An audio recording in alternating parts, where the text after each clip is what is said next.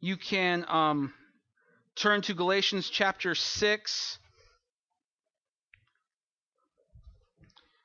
We'll start there.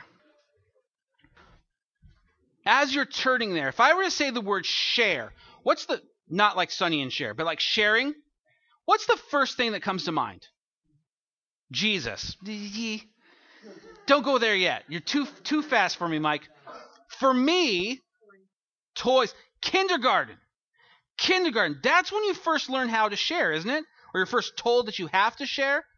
Um, my uh, my next sibling was born when I was five. Right off the time I was going to school uh, school for the first time, and so um, I never really had to share anything. You know, mom and dad they just you know if they had to buy anything or get anything, it was all for me. But then sisters showed up, and I had to go to school, and I learned about sharing. Because you, you go to school, and there's you know there's 30 kids in your class, and there's five tricycles. Somebody's got to share. You know, we can't all have the Flintstone telephone at the same time. You got to share and pass that thing around. So we learn at a very early age to share. And for some of us, it comes real easy, and for some of us, it's, it's a struggle. But sharing is not just a kindergarten or a rudimentary uh, subject. It's something that we have to learn throughout the course of our whole life. Sharing as we get older, it doesn't necessarily get easier. It just comes in different varieties, and the, the, the struggle is still there. I am going to give of myself, whatever I have, to someone else. And as a kid, what we lack is things like measuring people. Well, do they deserve it? Have they ever wronged me? Should I share with them? Do they, is there a reason why I shouldn't share? Is there a way I can get out of this? Or or couldn't I share with somebody else? Or do I really have to give this this one thing? I'll share anything else but this. Sharing gets just as hard as an adult as it was when we were a kid.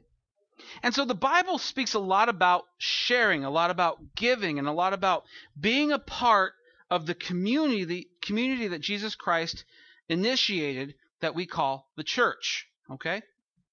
So Galatians 6 and 10, uh, 6 and 6 through 10 says this Let the one who is taught the word, that's you, share all good things with the one who teaches. Uh, the one who teaches. Today, that's me. Do not be deceived. God is not mocked, for whatever one sows, that he will also reap. For the one who sows to his own flesh will from the flesh reap corruption. For the one who sows to the Spirit will from the Spirit reap eternal life. And let us not grow weary of doing good, for in due season we will reap if we do not give up. So then, as we have opportunity, let us do good to everyone, and especially to those who are the household of faith. Now, even the world understands the idea of sowing and reaping. The idea that if you sow an apple seed, you will grow an apple tree. The idea that if you uh, if you give to something or someone something of yourself, that there will be this reaping process. That if you sow into something bad, you won't reap something good. You will indeed, uh, you know, reap what you sow. Now, earlier this year, we did a sermon series called "In Jesus' Name, You're Wrong," and we went over 16 different verses um, that that are just usually mangled and mutilated and used in the wrong context people preaching the Word of God, but preaching it wrongly, so that we walk away not knowing actually what the Word of God says, or we try to live a principle that's not in the Bible. So we have to uh, we have to be discerners of the Word. We have to we have to read it um, with with Jesus in mind. We have to know that our end goal is Him. And when when there's a scripture that is taught wrong, it, the burden is on us to find out the truth. And one of the scriptures that we didn't get to was this one the, the, the sowing and reaping verse because so often what it's used for is for somebody up here to get money from people down there. And you would say, Pastor Tony, that's not true. Oh, no, it's true. Throughout the country, throughout the world, men will use this platform to gain riches and influence and status rather than teaching and shepherding the people of God.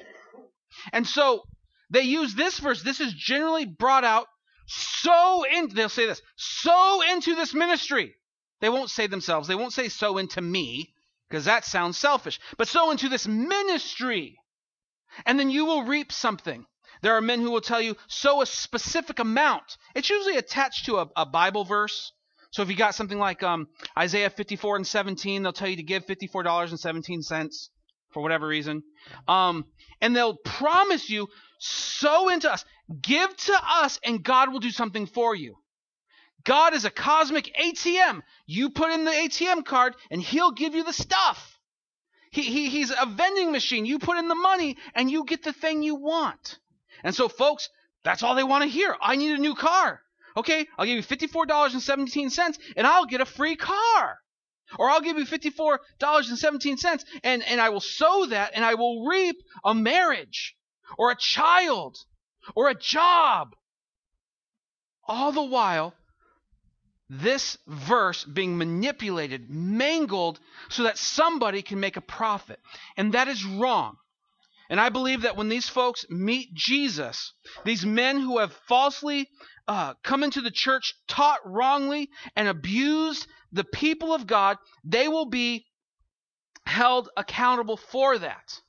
I also believe that those who hear those people and then give to those ministries will be held accountable as well because it's foolishness. And, and the weight is on us to go back to the word to see if this is actually what that says. I don't believe that we'll be able to go to heaven, stand before Jesus, and say, Well, that guy said. Okay, that doesn't fly with our own children. They get in trouble, but he started it. What do we usually say? I don't care that they started it. You were a part of it too. And so we hold them accountable as much as the person who started it. And so we won't be able to stand before the Lord and say, hey, that person said, or I was deceived. Sure, you probably were to believe something like that, but but if you have the Word of God, the, the, the burden's on you to listen to the Holy Spirit telling you that if it sounds too good to be true, it probably is. Read your Word. And if you are in a place where you don't read your Bible regularly enough to hear a teaching like that and not have red flags start firing off, I would encourage you start reading your word more often. Get into the word of God and make sure that when somebody says something so foolish, give me money so you will have stuff that you'll go, that doesn't sound like Jesus. Let me go back to the word. Let me study. Let me ask my pastor. Let me talk to this person or that person who seems to got their have their life together. This scripture is absolutely not telling you any of that. But it is teaching us a principle that what we give ourselves to, we will reap from that. And it starts in verse 6 with Paul saying, Let the one who has taught the word, that's you, share all good things with the one who teaches. Here's, here's the reality of this verse it's not just me having an excuse now for you to give me stuff. Because certainly that case could be made. But here's the idea the reason why you're going to share with me is because I'm first going to share with you. The reason why we are going to first share with Jesus with things like our tithes and offerings, are we going to do that to make God do something? Or are we going to do that because God has already done something? God has already shared with us everything to him, that is his son Jesus, and now we get to respond in sharing as well. The idea here is that if, if me as a pastor or anyone should anybody should teach here, we give to them because they're giving to us. This is the essence of community. This is the essence of being a family. When mom does all the work at Thanksgiving, we give back to her by washing the dishes or by cleaning off the table. When, when dad goes through the trouble of fixing the car, maybe we come in and, and we help him relax afterwards, or, or a hard day's work, we come in and, and we just help him to relax. We give to him because he's giving to us. The idea of giving to a teacher or a preacher, first of all, has very you know has as much to do with money as anything else. It says share all good things with with those who teach because the teachers are sharing with you too. Now the danger lies in whether you have a good teacher or a bad teacher. If you're giving to a bad teacher, things are just going to get worse. And, and there has to be some type of reconciliation where you get to a good teaching rather than just you're just giving stuff to the teacher. Now, for our our model of community, community is sort of a, a, a word that's being thrown around in the church as of late. It's one of community, authenticity, transparency. These are all words that you'll hear writers and preachers and pastors using those words pretty regularly. And it doesn't make them wrong words. It's just, you know, a few years ago it was like in songs, it was words like beautiful and amazing. You found them in every song. They just become kind of trendy. They're still truth, but they're trendy. So to not beat a dead horse, but to still preach the truth of the gospel, we're going to talk about community for a little bit. The idea that we are more than just people in a building, we're a family. That's why we do things like potlucks and go to apple farms and do all kinds of fun stuff because we're a family. Turn to the book of Acts, chapter 2. Chapter 2, verse 42. If you are Pentecostal or charismatic, you have broken the spine on your Bible in this by these verses. If you don't know what that means, then you're not Pentecostal or charismatic. So, Acts chapter 2 is seen as, you know, largely the birth of the church. Jesus has uh, died on the cross. He has conquered death, resurrected, and he's he spent some time with the disciples and about 500 other people. And now he has ascended, and he has told the disciples, "Wait, just wait until you are clothed with power from on high." That's using my King James version. Wait for the power of the Holy Spirit to come to empower you to do the work of the church or to do the work of ministry, to preach the gospel of Jesus. So they wait around. And in Acts chapter 2, stuff happens. It's, it's, it's a festival of the Jews called the Day of Pentecost.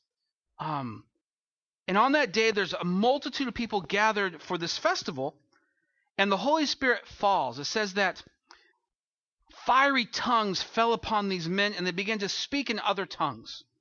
Now, there was a lot of people from different areas of the world who came around, and they heard them speaking in tongues, and they heard them in their own language. So, people who spoke the language of this region heard their tongue, and people in this region heard their tongue. And, and in this moment, there's people who think that these men are drunk. Peter steps up to preach his first sermon. He steps up and he preaches a sermon that that by the end of it all, 3,000 people give their lives to Jesus. It's an awesome, amazing day. The, the birth of the church just explodes onto the scene at this Jewish festival of Pentecost. And so after the dust settles, we get to verse 42, and it says, And they, that's the new Christians. Not, not the Jews, not the Gentiles, but the new people who have given their lives to Jesus. Some 3,000 people devoted themselves to the apostles' teaching and the fellowship, to the breaking of bread and, and the prayers. And awe came upon every soul, and many wonders and signs were being done through the apostles. And all who believed were together and had all things in common. And they were selling their possessions and belongings and distributing the proceeds to all, as any had need. And day by day, attending the temple together and breaking bread in their homes, they received their food with glad and generous hearts, praising God and having favor with all people. And the Lord added to their number day by day those who were being saved. Today we're going to talk about being filled with the Holy Spirit. See, God God doesn't just share things with us, he shares himself with us. He gives of himself to us through the Holy Spirit. Now, who is the Holy Spirit? The Holy Spirit is just not a spirit amongst many spirits. The Holy Spirit is the third person of the Trinity. Okay, if you've been in church for a long time, you're probably more used to calling him the Holy Ghost than the Holy Spirit. Um, but the Holy Spirit, nonetheless, is not just uh, a secondary God or, or, or an angel. He is God, along with God the Father and God the Son.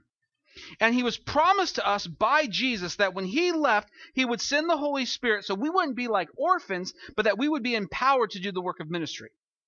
Having the Holy Spirit is absolutely essential for any Christian to do anything. Many folks will come, they'll give their lives to Jesus, walk away into the same old lifestyle. These are not people who are filled with the Holy Spirit. And these are people that, just in my opinion, I would say nothing has really happened. There, there's a, there's a, a mindset that understands, but there's a heart that's been unchanged. And there still needs to be that radical change in that person or in those people. But when we see people filled with the Holy Spirit, something happens. Now, I come from and have been licensed through a Pentecostal charismatic denomination. Okay, so I understand the importance and the weight of those words. And many of those point back to Acts chapter 2, the tongues of fire coming, and that being the initial evidence of people who are filled with the Holy Spirit. That, that if you're filled with the Holy Spirit, baptized in the Holy Spirit, that's the first thing that will happen. I disagree with that, and I'll tell you why. Um, it's not that it can't be the first evidence. That part I don't disagree with. I disagree with it being the only initial evidence that there could be. Here's why I disagree with that. Number one, uh, most when they teach that, they teach that the that the heavenly language speaking in tongues is the first thing that happens to a filled uh, Holy Spirit filled person. That's not what happened on the day of Pentecost. They weren't filled with heavenly languages, they were filled with languages that people understood. Supernaturally empowered nonetheless, but these were languages that, that could be deciphered by people.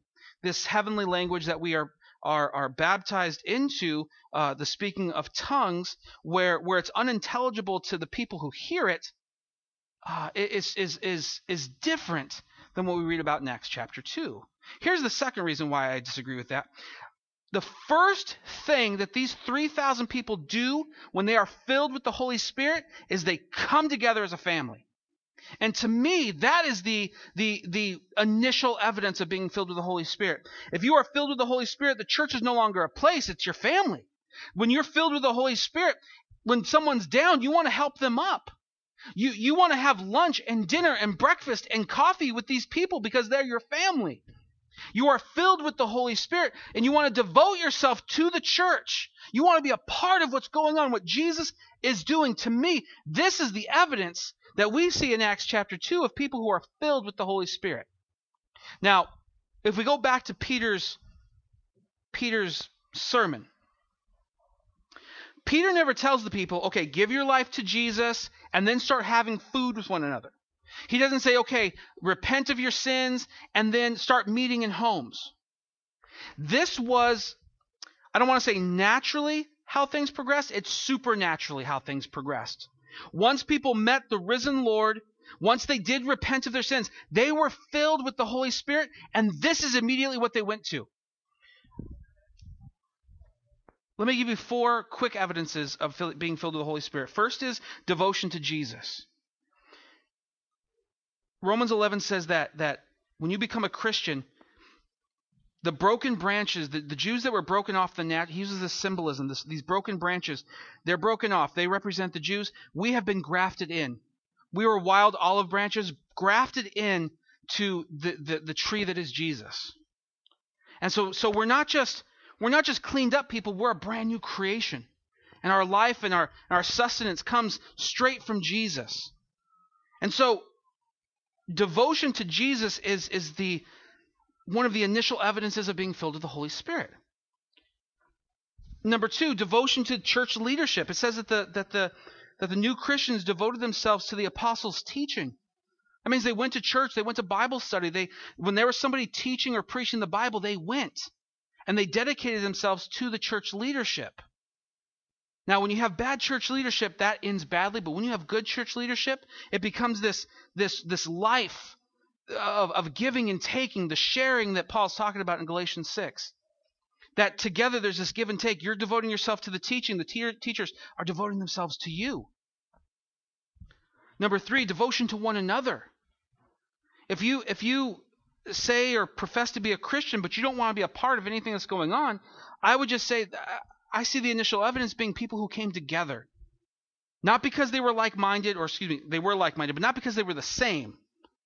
It's not like it was 3,000 contractors or 3,000 uh, you know, athletes or 3,000 cooks. They didn't all share something in common uh, other than Jesus. They came from different parts of the world. They came together and they just, they, hey, you're a Christian? I'm a Christian too. You're my new best friend. Let's go do something. And they went and they broke bread at their homes. And they went and they prayed together and they prayed for other people. All because they met Jesus. And lastly, they did these things without being commanded to. That's the part that impresses me the most.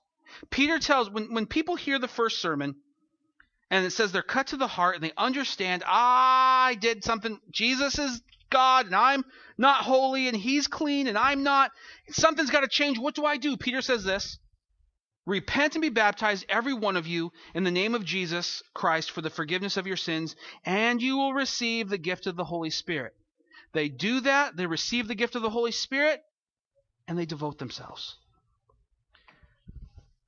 Church, if you're if you've ever been accused of being unspiritual, not spirit filled, these are your evidences. Do you love the church? Do you love the people? Do you love Jesus? Are you devoted to them? This is being spirit filled. As a result, you may do things like speak in tongues, prophesy, give words of encouragement, discern, have all these gifts of the Holy Spirit that we learn about later in the epistles from Paul. But do you have this first? See, because if somebody were to come up and say, I speak in tongues, I'm filled with the Holy Spirit, and I don't like any of these people, I would question everything they just said. If there is no love, then the speaking in tongues, I just have I have no evidence for it. If, if they speak in tongues, but but they are this rogue by themselves, I can have church at home with nobody else mentality, I'd say, you know what? I see in the Bible, folks get filled with Jesus and they want to be together. And so if that is you, if that is your heart, if your heart is to be with people, if your heart is in not a codependent way, but in a way that you genuinely love people, you want to serve people, you want to give to people, you want to be a part of what God is doing in the church, that is how community starts up, and that is how families flourish, and that is how Jesus gets preached. When people come together and go out together and live together. God does not call us to duplicate one of ourselves, that we all have to look and dress the same, but He does call us to be united. And someone who is filled with the Holy Spirit will seek to be united and devoted to Jesus. Now, let's let's progress down to uh, Galatians six and seven, and talk about sowing and reaping. Verse seven: Do not be deceived; God is not mocked. First off, right after that, isn't that scary? Because most people, when they say this, do not be deceived, God is not mocked. Like that's like all of a sudden there's Sean Connery when they're saying the Bible. Um, it's it's a warning. There's good reason for that. There's this warning. God is not mocked. God is not abused. God is not uh, God is not tricked or swindled. That if you let me just go back to the verse. For whatever one sows, that he will also reap. For the one who sows to his own flesh will from the flesh reap corruption, but the one who sows to the Spirit will from the Spirit reap eternal life. And so Paul does not progress into money and giving of money. What he pre- what he's talking about here is sin. If you are giving your life to sin, that is what you will reap. You cannot give to unholiness and hope to reap holiness. In the same way, you cannot sow into God and not receive from God. You cannot give yourself in this community mindset, be devoted to one another, devoted to the church's teachings and, and to the word and to Jesus, and not reap from that. I have met very few people who are in their word daily who live a life that for me I don't I don't think to myself they're surviving, they're making, they're thriving. The folks that I meet that are always falling apart, that are always just, they don't know what to do, they're always confused, are the ones that are never in their word. They're sowing into everything else except for the word of God. Thus, that is what they are reaping. And I've always met people who sow into the word daily, fanatically, just, I love the word of God and I want to read it. And I read it every chance I get. I see those people reaping from that. I see them reaping peace. I see them reaping joy. I see them reaping uh, patience because they are being tra- they are they are reaping from what they have sown into. Don't be don't be fooled into give money and God will give you stuff, as this is often taught. Has nothing to do with money. It has to do with where you give yourself, what you give yourself to. If you're going to give yourself to alcohol, which if you read biblically is not a sin to drink alcohol, but it certainly is is destructive and can be if you're giving yourself to drunkenness. If you're going to give yourself to drunkenness, that's what you're going to reap. If you're going to sow yourself into pornography, that is what you will reap. You will reap a devastated marriage. You will reap a wife that has been devastated. You will reap children who are unsettled and, and, and, and see the turmoil of their parents. You will reap that. If you sow yourself into the church, if you sow yourself into God's word, if you sow yourself into your spouse or into your children, then that is where you will reap from. It does not guarantee an easy life. It guarantees that life will come from God. It guarantees that God that life will come from the Holy Spirit. And that you may not have a road without bumps, but you'll have a road that follows Jesus. And so, sowing and reaping, you've got to begin to look at your life. What am I giving to? Where do I give myself? How much time do I put into my hobbies? Question Are hobbies wrong? No, hobbies are fun. Some hobbies are, are weird to me, but you like them. So that's okay. You like fishing? Great. I'm not a big fan of fishing. It's hard, and you have to wake up really early. It's messy. I don't really like to eat fish to begin with, so and most of the time it's like it's a big joke. I caught you, and I'm just gonna throw you back in. Big sporting just joke. Let me see if I can catch you again. Oh, look, I got you. You're dumb. I'm smarter than you. I, I don't get that. Is fishing wrong? No, some of you like really like to fish. That's great. That's awesome. But if you are sowing yourself into that predominantly, the majority of who you are, that's what you're going to reap from. You're going to find yourself one day going, why is everything falling apart? I'm catching tons of fish, but everything else is falling apart. You've sown into that. If if your if your hobby is building cars, once again, I don't have any interest. I, ju- I just don't see my hands. You can tell a guy who works on cars because their hands are black almost always. That's not me. I don't have anything wrong with that. I think that's great. But if that's all you do, if that's what you sow yourself into, you'll reap from there and everything else will suffer. And so we have to identify and look at the things we give ourselves to because we only have so much time, right? We only have so much attention. Advertisers know this. That's why that's why commercials aren't 15 minutes long. They're 30 seconds long. Hey, come buy my stuff and your life will be perfect. Only 19.99. Sale, sale, sale. We had uh, Ellie for her birthday got something called a Snackeez. Anybody here ever heard of a Snackeez? You will if you have kids. So Snackeez, it's revolutionary. It's a cup with another cup. I'm going to steal jokes from Mike Kessler right now. Just I got to give him credit for this. But have you just ever went to go sit on the couch and not want to carry a bowl and a cup? Well, you just put them together. It, the bottom is your drink and the top is your snack, and they fit together. It's a Snackeez. Ellie got one for her birthday yesterday, and every kid walked out going, I've seen that commercial. I need to have a Snackeez. My son woke up this morning, Daddy, can I have a Snackeez for Christmas? Like, really? That's all you want? I was going to buy you a truck, but sure, whatever. I'll get you, get you the Snackeez, I guess. Advertisers know our attention spans. Ah, we need something right now. We've only got so much attention. We've only got so much time. We've only got so much to give. And if we're giving it to something, we're taking it away from somewhere else. Don't be fooled into thinking, okay, I gave a little bit to Jesus and now I'm going to just go over here and do whatever I want. Do not be deceived. God is not mocked. From where you sow, that will, that's where you will reap. And so you've got to ask yourself, where should I be sowing? Well, Jesus says, or, or I should say through Paul, God says, the Spirit.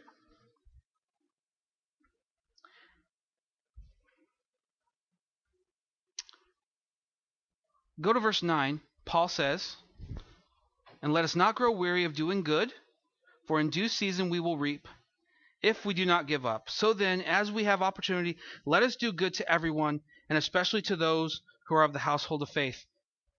This is sowing into the Spirit.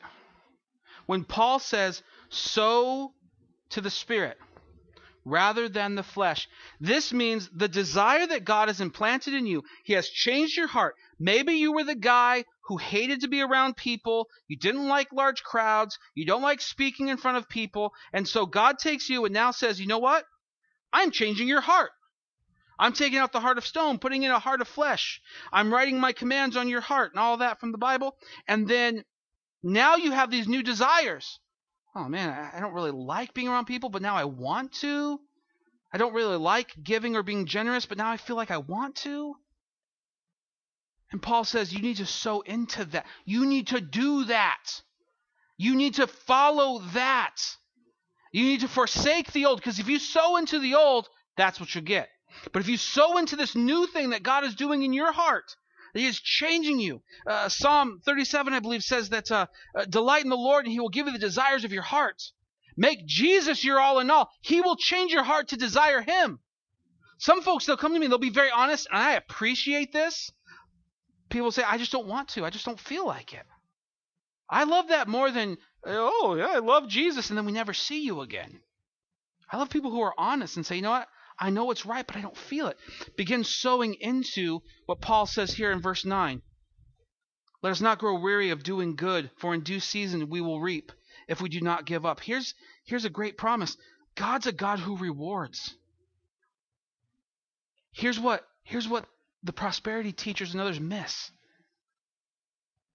And for those who are against it, they, they end up teaching that God doesn't reward. That's not true. God's a rewarder of faith. When we exercise our faith in Jesus, He gives to us.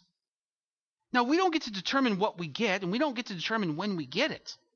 But we have these promises that God will give to us because we have exercised our faith. Hebrews chapter 11, I believe it's verse 6, says that, that there's two things we have to do to please God believe that He is, and that He rewards His children. God rewards our faith. When our faith is tested, God rewards it. That God's, a, God's like a father who gives who gives to his children and delights in giving. And, and we want to make a system that, that creates what we get. I want a pony and a slide, and I want a car and a job. And, and that's not how it works. And the same way that your child can't come to you and say, I want to have this right now, you would look at them and say, No, you can't. Simply because of your attitude, first and foremost. We've got to correct that first before I can give you anything. I love you and I, and I, and I want to give to you, but your heart's wrong. We got to change that first. So that when I do give to you, it's not a hindrance to you or a stumbling block to you, but it's a blessing to you. And sometimes God doesn't give to us things not because He doesn't want to, but because they become a stumbling block. They become something that keep us from Him rather than draw us closer to Him. We worship the thing rather than the Creator. And God's got to fix our heart first. And that's a good thing. That's a thing that we should desire.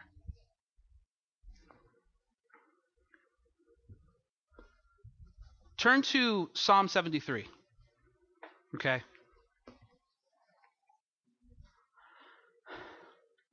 One of the questions I got right off the bat in the Ask Your Pastor question survey gathering information thing was why do why do bad things happen to good people and why do good things happen to bad people? Why do the evil prosper? That's a really good question. If you read the book of Psalms, you'll realize you're not the first person to ask that question.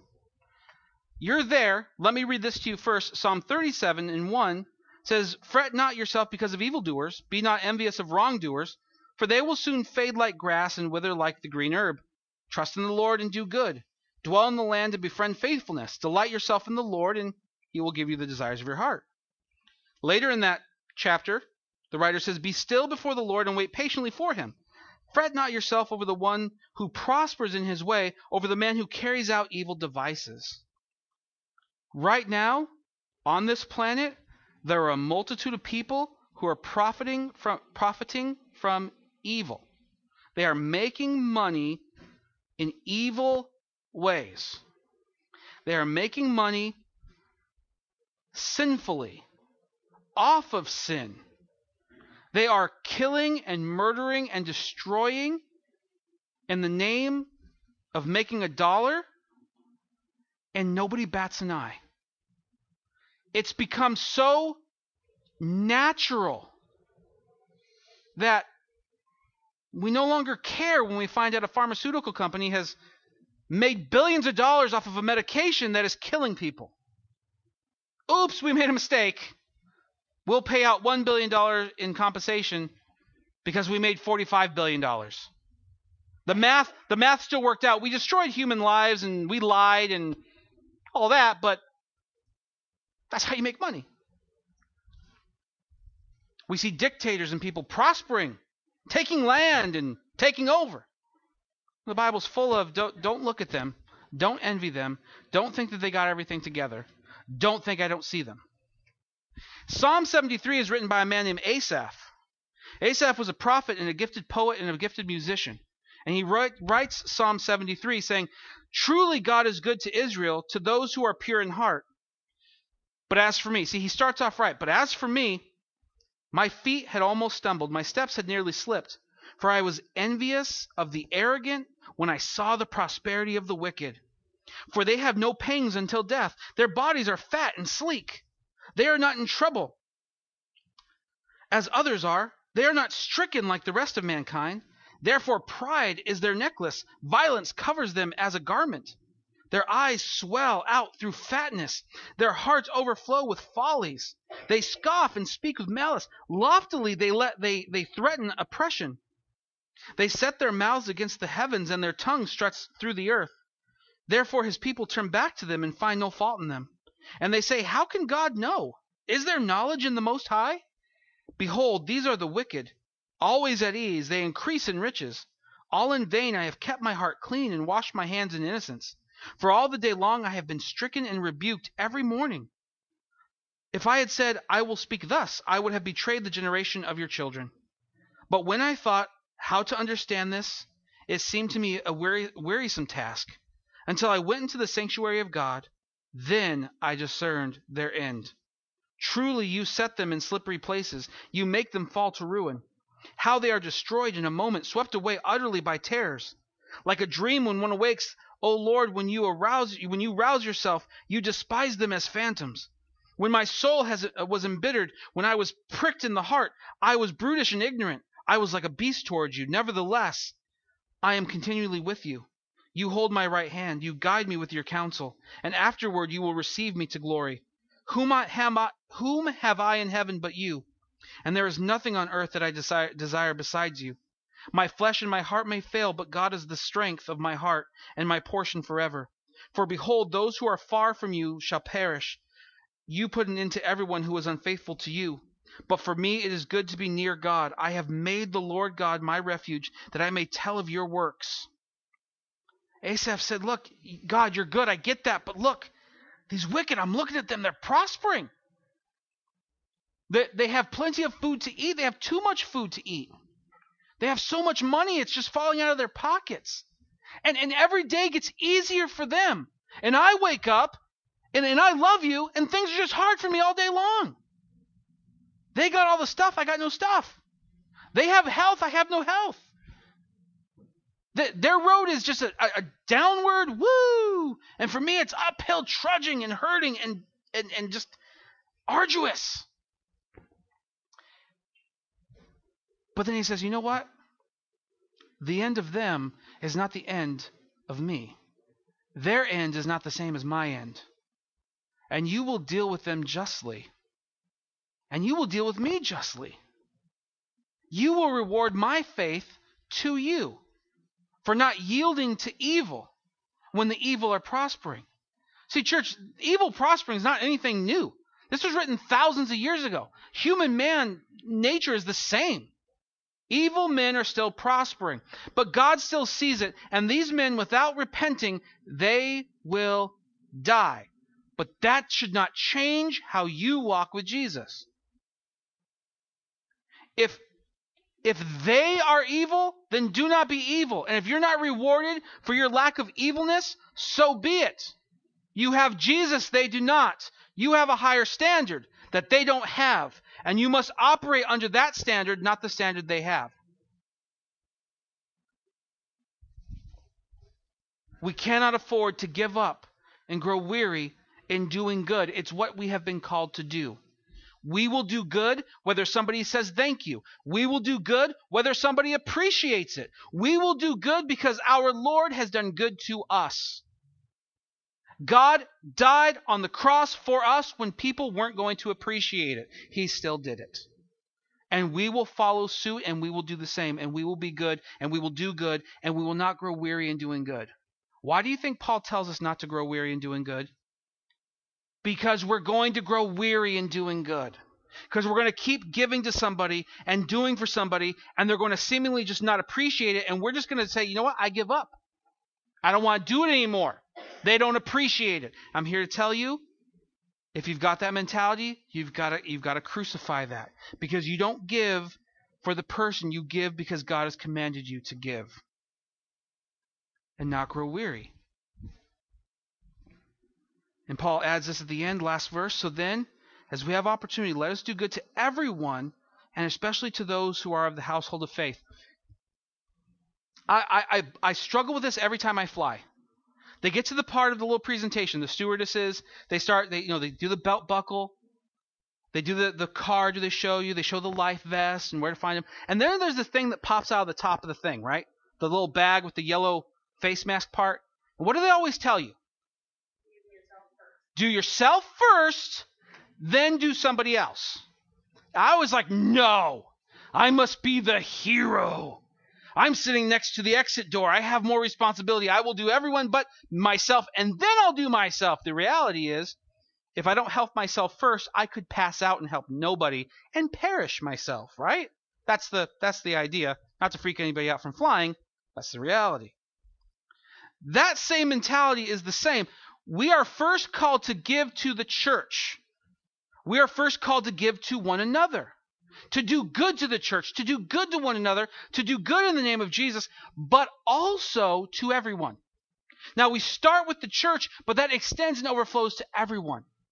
So we can't say, I'd give to you, but you're not a Christian. Sorry. I see how you're destitute and your children are hungry, but you've never been to my church. I can't give to you. That's not how it works. We start in the church, but if we see somebody outside of the church that needs help, we help them too. We, ho- we hope that they see Jesus in our helping. And we give to them. There will always, always, always, always be a chance to do something. What will you do?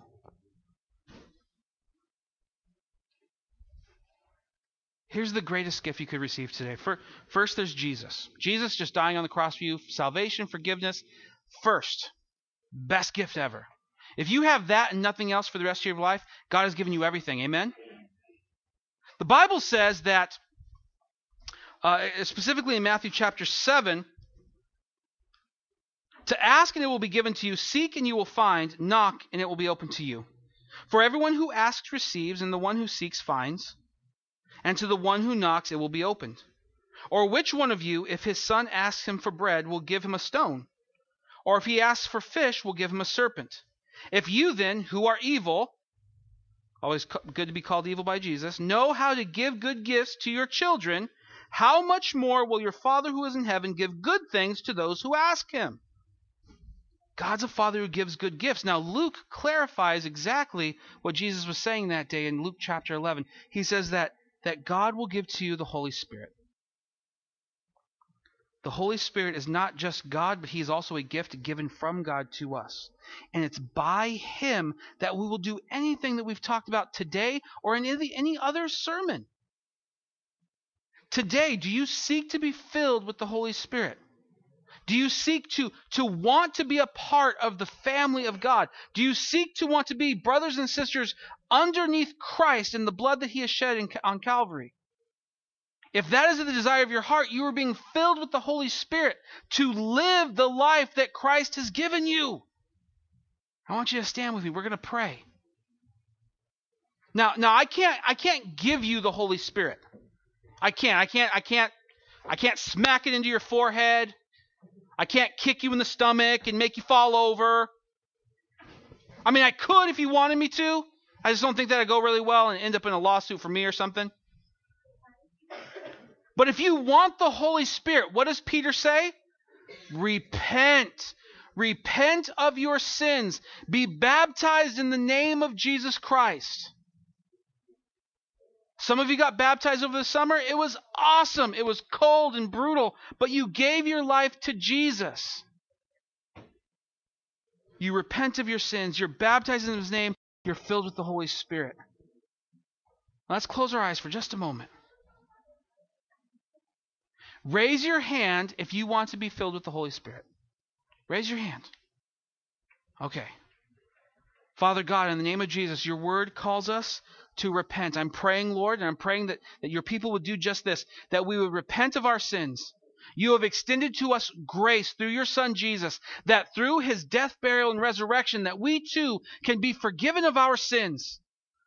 But Father, we seek today not for more than that, but for the next step in that, that we'd be filled with your Holy Spirit. That today would be the day where new desires begin in our heart. That we now long to be with your people. We long to read your word. We long to be in fellowship. We long to pray. We long to see the, we long to do good. We long to love, Lord. Change our hearts. Change who we are. Create in us a clean heart and renew a right spirit within us. And Father God, I pray today that this would develop in us this, this community we're all seeking, this family we're all longing for, that the appetite for that would be satisfied in it. And so, Father, I pray in the name of Jesus today, we rebuke the enemy from coming to us with false teachings as they did in Galatia and as they did have done to multitudes across our country. That we see the truth in your word, that we be people who know your word, that we no longer be tossed to and fro by every wind of doctrine, Lord, but that we would know what your Bible says. That you would indeed be our God and we would be your people, all united under Jesus. That we'd have such a desire for him. That we continuously hunger. Even as we are satisfied, we'd be hungry still for you, Lord. And I pray, Jesus, there's nothing I can do to make this happen. I have no power, Lord, to make these people do anything you want them to do. But I'm praying, Lord, that the Holy Spirit would fill them in such a way that they do what you have called them to do. And Lord, we will praise you and we will go and we will preach and we will serve and we will love. And we give you the praise today in Jesus' name. Amen.